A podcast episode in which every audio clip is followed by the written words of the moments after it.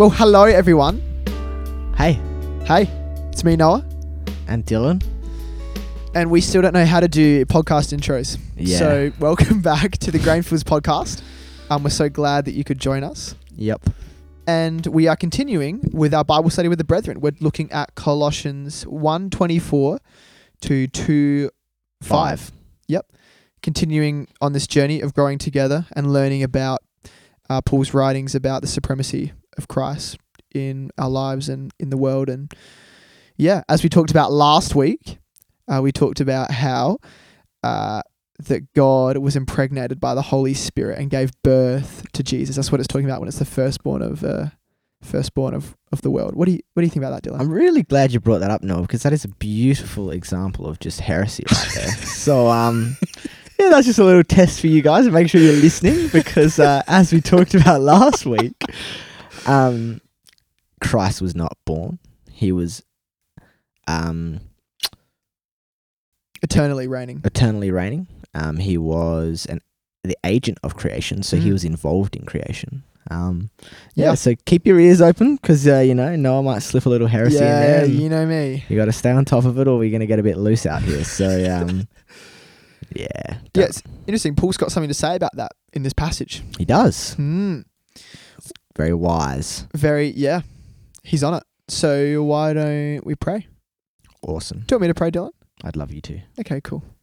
Hey God, thank you for this time that we have. Thank you for this platform in which we can um, learn and grow together um, through your word and through yeah, observing what you've got to say to us through um through what Paul's writing to the Colossians and God, we just pray that you would soften our hearts as we come around this. I pray that you would um, write your word in our hearts, God, that we would uh, grow in our love and affections for you through this, God, that we would grow in our maturity in you through this.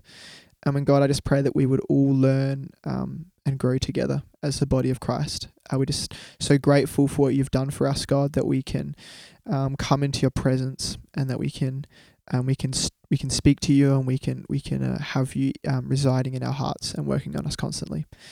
Uh, yeah, we just give you all the glory and pray that this would um yeah that this would give you honor in Jesus' name. Amen. Amen. Awesome. Cool. Dylan. I'm gonna read the passage now. Yeah. All right. So this passage is titled Paul's Ministry of the Church. So you can read with me from 124.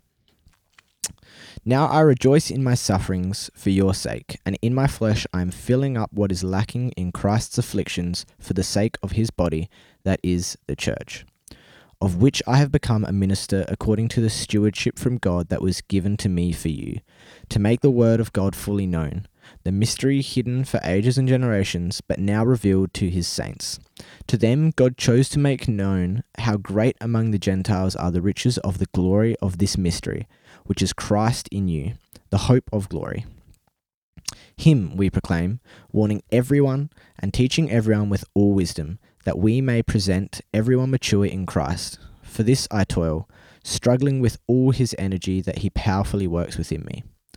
For I want you to know how great a struggle I have for you and for those at Laodicea, and for all who have not seen my face to face, seen me face to face, that there my that their hearts may be encouraged, being knit together in love, to reach all the riches of full assurance of understanding and the knowledge of God's mystery, which is Christ, in whom are hidden all the treasures of wisdom and knowledge. I say this in order that no one may delude you with plausible arguments. For though I am absent in body, yet I am with you in spirit, rejoicing to see your good order and the firmness of your faith in Christ. Thanks for reading for that, that for us, Dylan. No worries. Well, My pleasure. was it really a pleasure? It was. Awesome. Uh, all right, let's crack into it. Now I rejoice in my sufferings for your sake, and in my flesh I am filling up what is lacking in Christ's afflictions for the sake of the, his body, that is the church. All right, well, let's go back to the very beginning. Now I rejoice in my sufferings for your sake. I think the, I think, well, what, I guess what we, what we from what Paul is saying here in his mind is that um, he's rejoicing in his sufferings because it's the only thing that's worth suffering for. Mm.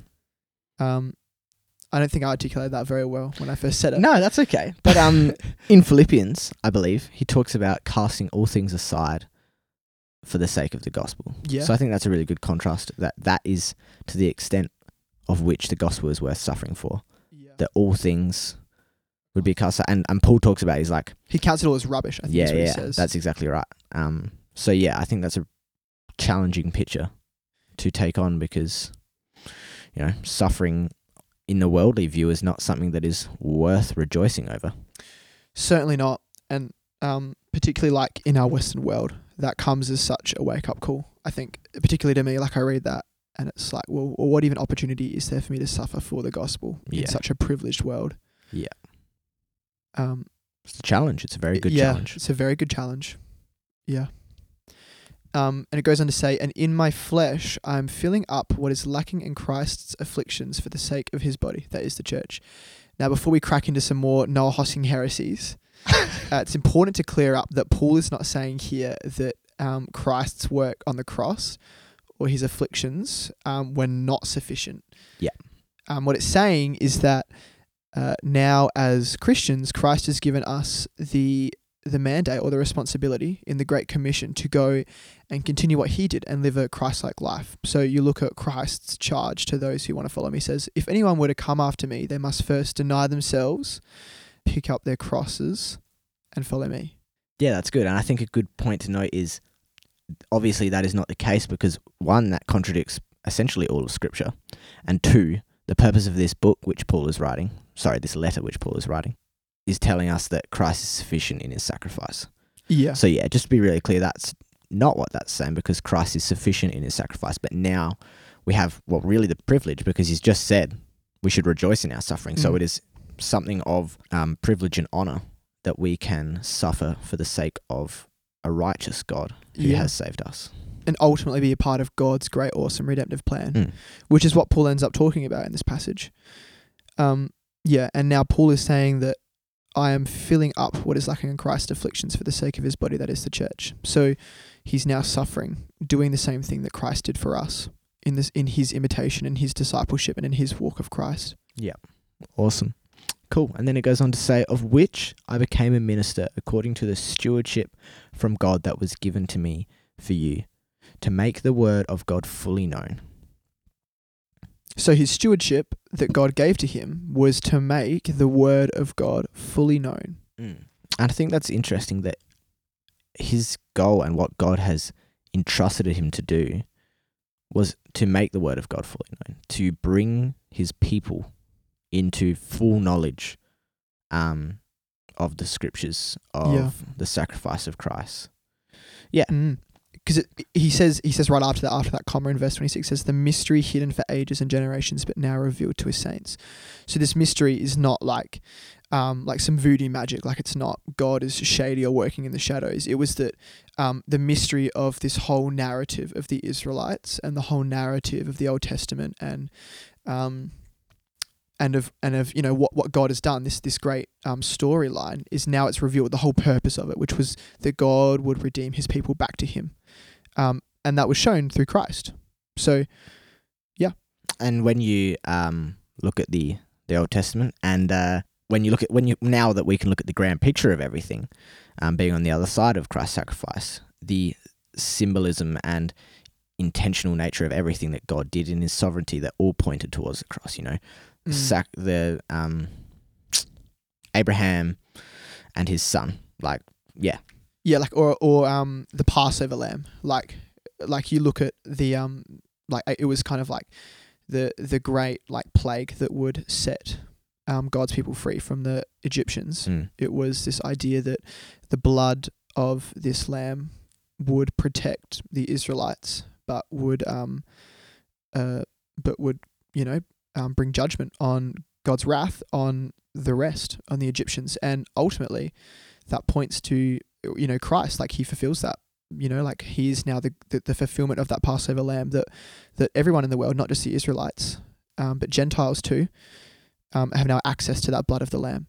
yeah, and I think this is one thing that has always stuck with me in um when Abraham goes to sacrifice his son, and his son asks, "Where's the um Where's the sacrifice?" and he says, um, God will provide the sacrifice with, you know, like that's how faithful he was. And the, obviously, God provided the sacrifice ho- however many years later, being in full sufficiency and, um, yeah, atoning for all sin. Yeah. So Christ's afflictions certainly were sufficient, but now we are called to to do that ourselves.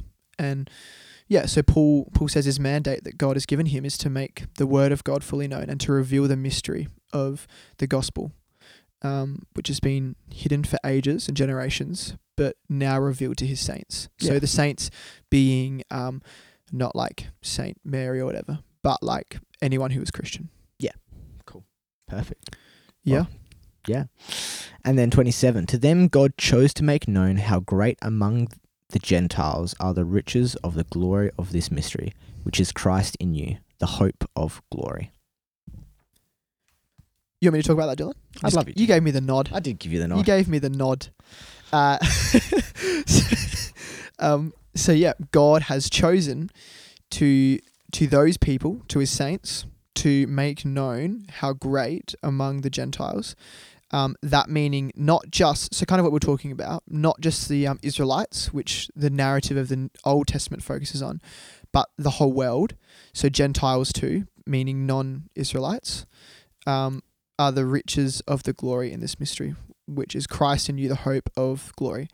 And I don't know if you remembered, except we talked about um, in our very first podcast um, what Paul says in his Thanksgiving in prayer. He says in verse 5, in chapter 1, verse 5, he says, uh, because of the hope laid up for you in heaven. So he kind of comes back to this idea that our hope is in the object of Christ. yeah, And he- awesome. And he says the mark that seals that is Christ in you. Um, and that is the hope of our glory, that one day we will join Christ in paradise. Yeah, and I think that really good point to um dwell on is the reference to Gentiles um and how Mm. the Jews were the the chosen people um of God, like the Israelites and all that. Yeah, like the holy nation, Yeah, his yeah. holy people that he led out of, you know, like he chose Abraham Yeah. to go and be the forefather of all of that. Then he chose Moses to lead the Israelites, the holy nation, out of that. Yeah. And then um this idea that now it's beyond It's transcended. yeah, it's it's transcended that sort of holy group that that God has chosen to, Mm.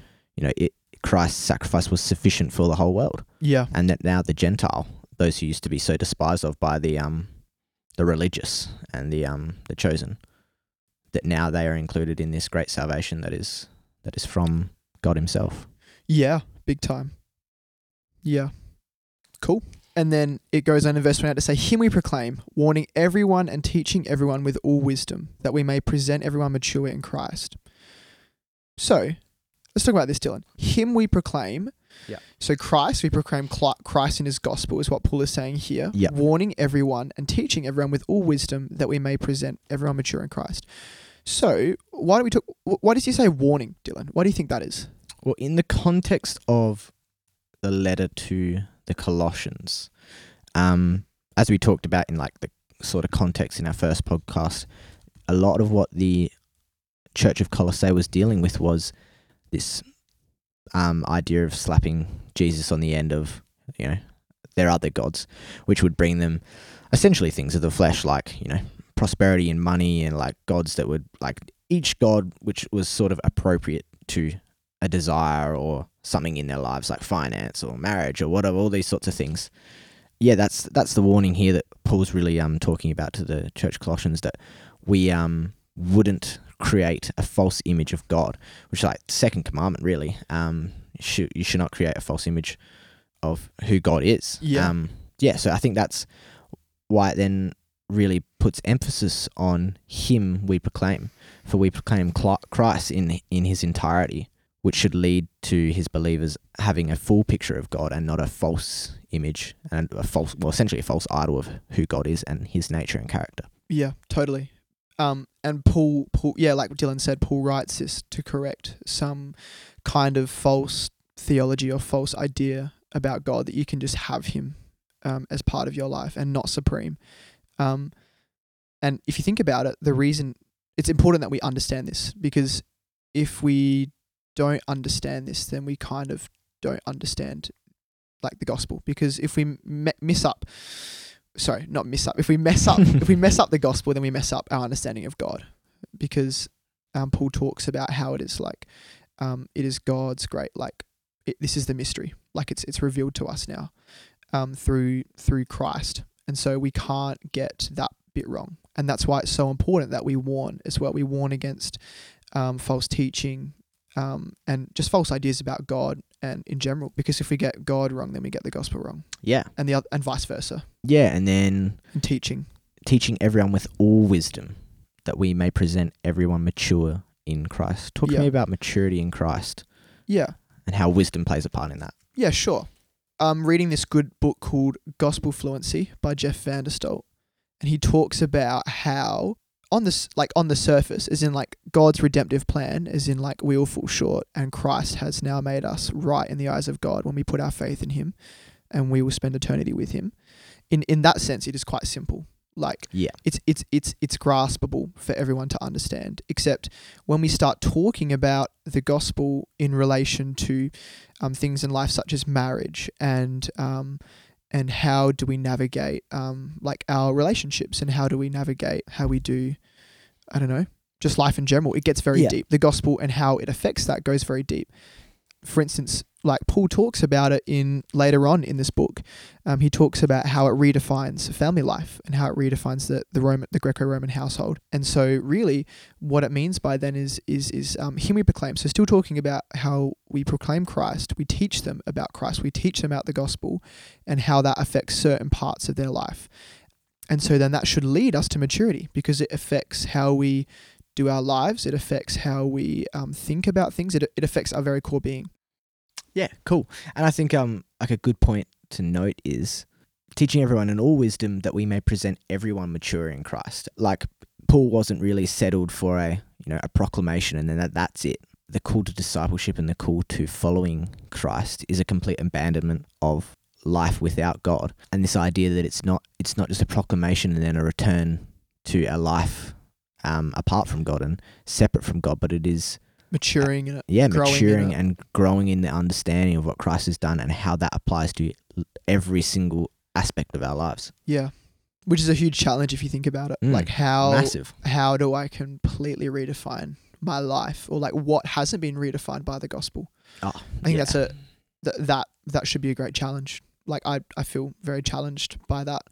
You know, daily like in this even in this like if I've had a dispute with someone like am I allowing the gospel to shape how I'm viewing Mm. um my position on this or um even just like with my yeah with with my partner like am I allowing my view of the gospel and what it's done in me sorry not my view but what what God has done in me and for me like am I allowing that to shape how I treat her and how I yeah and how we do and operate as a couple and stuff I was just gonna say sorry sorry No, you're cut you off. right. Go on. I should have um I should have signaled that to you effectively. We've now given each other hand signals because I kept interrupting him. I wanted to say stuff last time, so we've worked on it. Um, I think also that is still part of Paul's suffering. Is Yeah. he's suffering not just to cool. We've just like done a big salvation call and we've just like saved like two thousand million people, but it's also like maturing them. Like he's suffering also to teach them and warn them and mature them. Like it's not just about that. What Dylan was saying, that initial confession, but his struggle is just equally as much to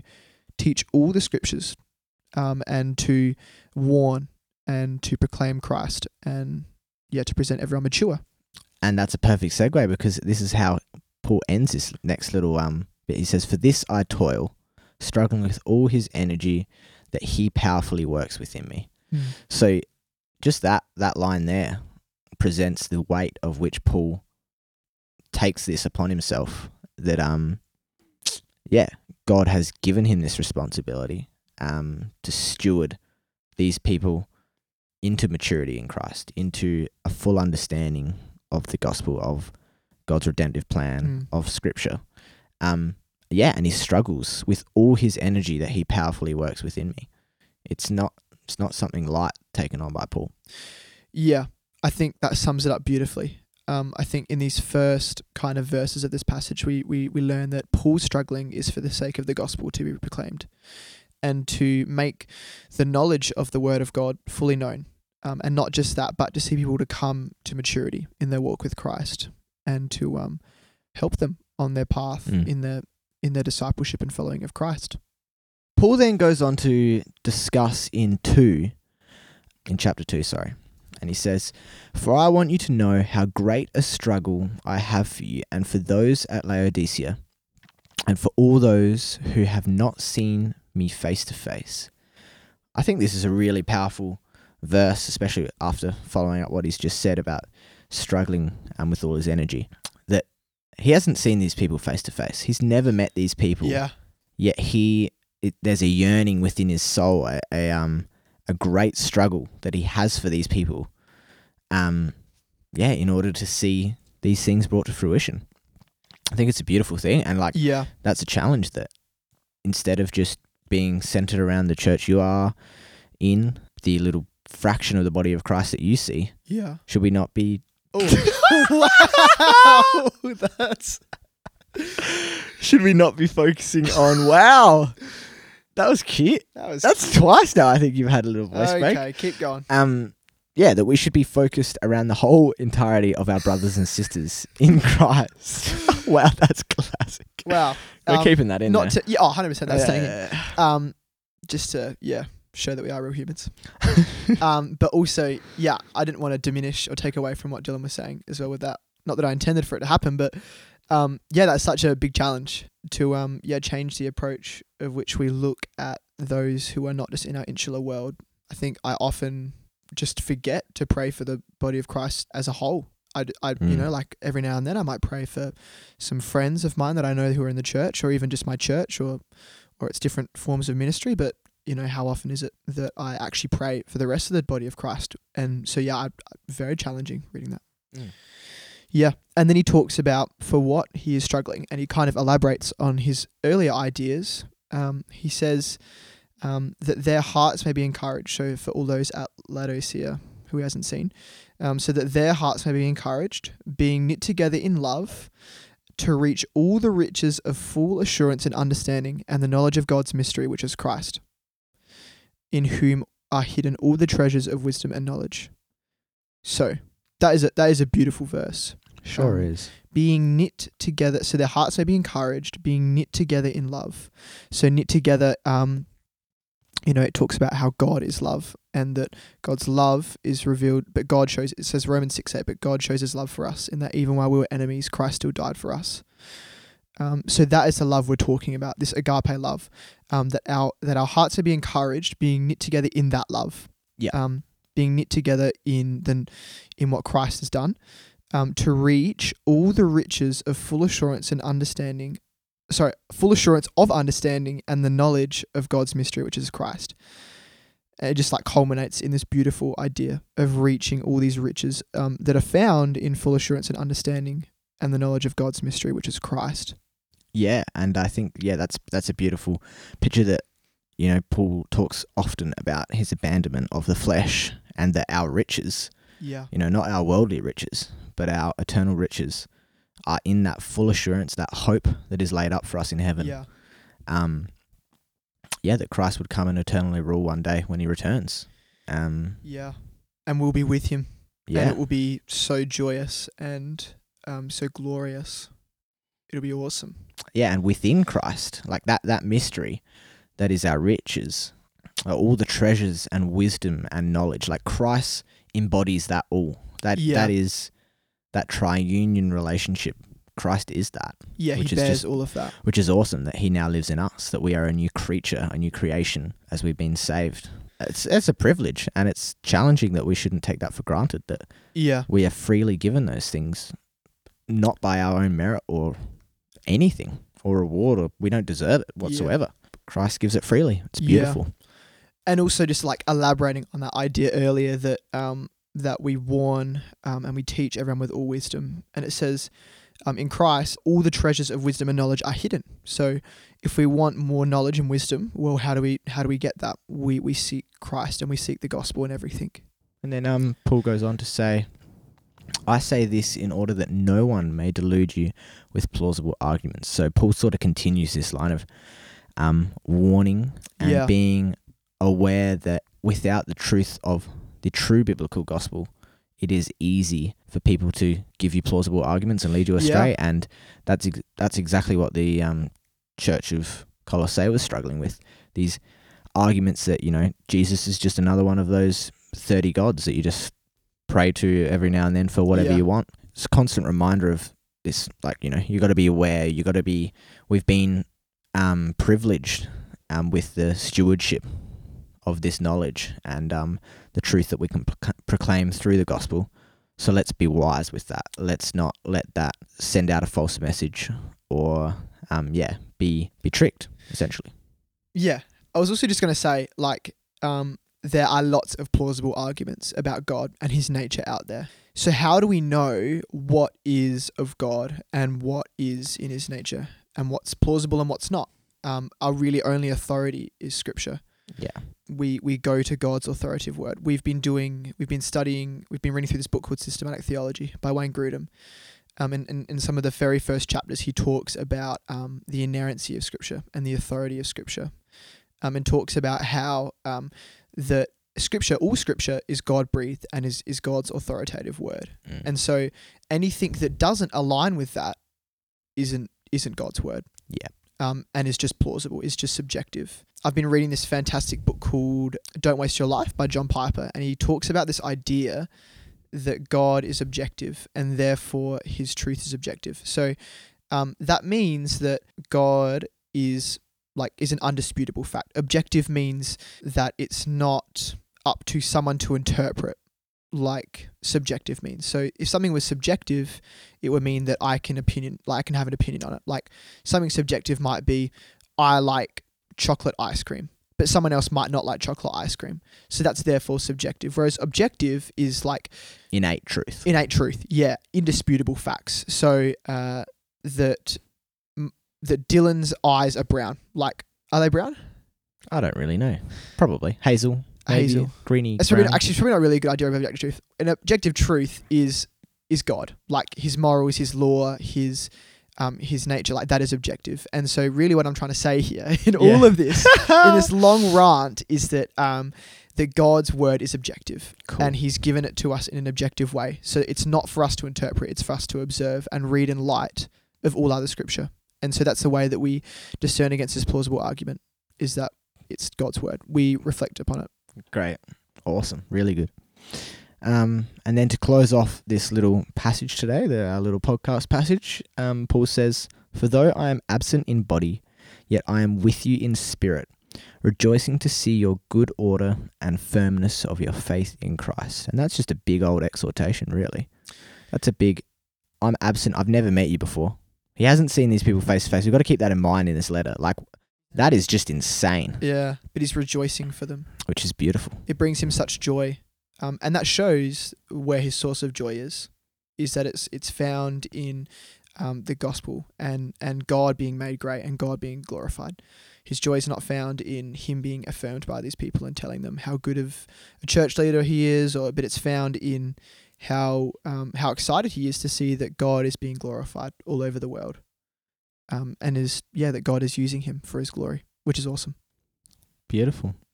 So really, in light of reading that, I guess the main point of this part of the passage is that um, that Paul is his ministry to the church is all about um, them uh, growing in their maturity in Christ and knowing, presenting the scriptures in full knowledge and growing in their love, um, which ultimately is to reach all the riches of full assurance of understanding and the knowledge of God's mystery, which is Christ. I think that's just such a beautiful image, and that should shape how what our goal is for our ministry Mm. to the church and the body of Christ around us.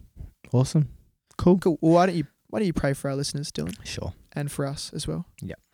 Thanks, Father. I thank you for this time that you've given us. I thank you for the resources and the means we've been able to reach um, people and uh, speak um, about your word and about your character and nature. Lord, I just pray that um, this will be heard, um, that the truth of your gospel will be stirred upon people's hearts, um, that they would desire the truth and desire the hope that is laid up for them in heaven. Mm, yes. We thank you for your care for us. We thank you for your constant provision and um, love for us and your Mm. grace. And yeah, We love you and we give you all the praise and glory. In Jesus' name. Amen. Amen. Well, thank you so much for joining us on another Bible study with the brethren as we grow together and learn through the book of Colossians and Paul's wise words. Um, join us next week for Alive in Christ. Get keen. See you then. Get keen. See you then. See you later. See you later. Bye.